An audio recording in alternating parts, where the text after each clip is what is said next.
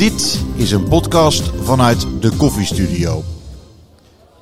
Welkom in uh, de Koffiestudio op, um, wat is het, donderdag 25 maart alweer. We gaan langzaam naar de maand april, de dagen worden langer.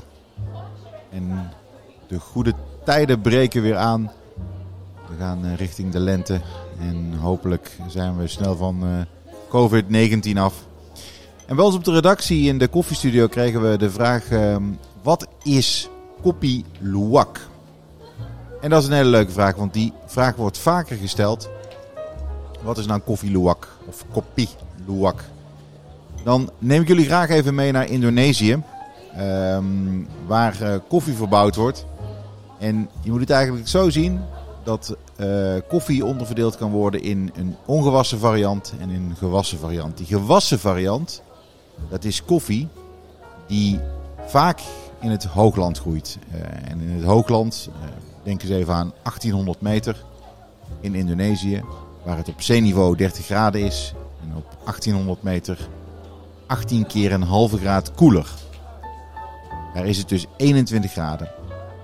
En omdat het daar 21 graden is, rijpt de koffiebes met daarin twee groene koffieboontjes. Die grijpt, die, die die rijpt wat langzamer.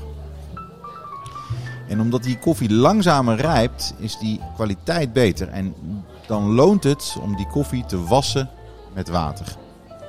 En het wassen met water, dat is eigenlijk een soort fermentatieproces waarin die groene boontjes 36 uur fermenteren in een bak met water.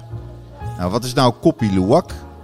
Bij Kopi Luwak wordt dat wassingsproces, dat fermentatieproces, wordt eigenlijk niet gedaan in een bak met water, maar in de maag van een civetkat. En die civetkat die eet dus eigenlijk die rode rijpe koffiebessen. En vervolgens zitten die koffieboontjes in die maag van die civetkat. En fermenteren die eigenlijk, ja, eigenlijk zoals dat bij, bij gewassenbereiding ook zou uh, plaatsvinden. Alleen dan in de maag van een uh, civetkat. En men zegt dat dat de smaak van het koffieboontje ten goede komt. Nou is het zo dat wassen sowieso een toegevoegde waarde is voor de smaak van die koffieboon. Bij de civetkat zou dat dan nog een hoger effect hebben. Um, ik vraag het me af. Um, um, en ik denk dat het marketingverhaal wat erachter zit natuurlijk uh, veel sterker is dan de toegevoegde waarde of de toegevoegde smaak eigenlijk van die koffie. Maar het verkoopt, uh, waarbij je wel een kritische kanttekening moet maken. Die civetkatten die worden in gevangenschap gehouden.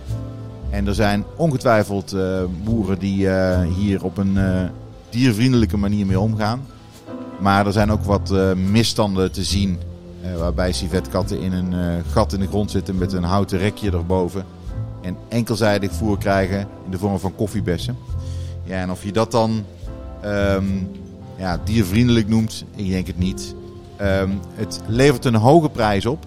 En die hoge prijs is dus ook een reden om civetkatten op die manier um, ja, eigenlijk te bewaren, te, te houden. Um, dus daarbij uit de doeken gedaan de Koppie Luwak. Tot de volgende koffiekast.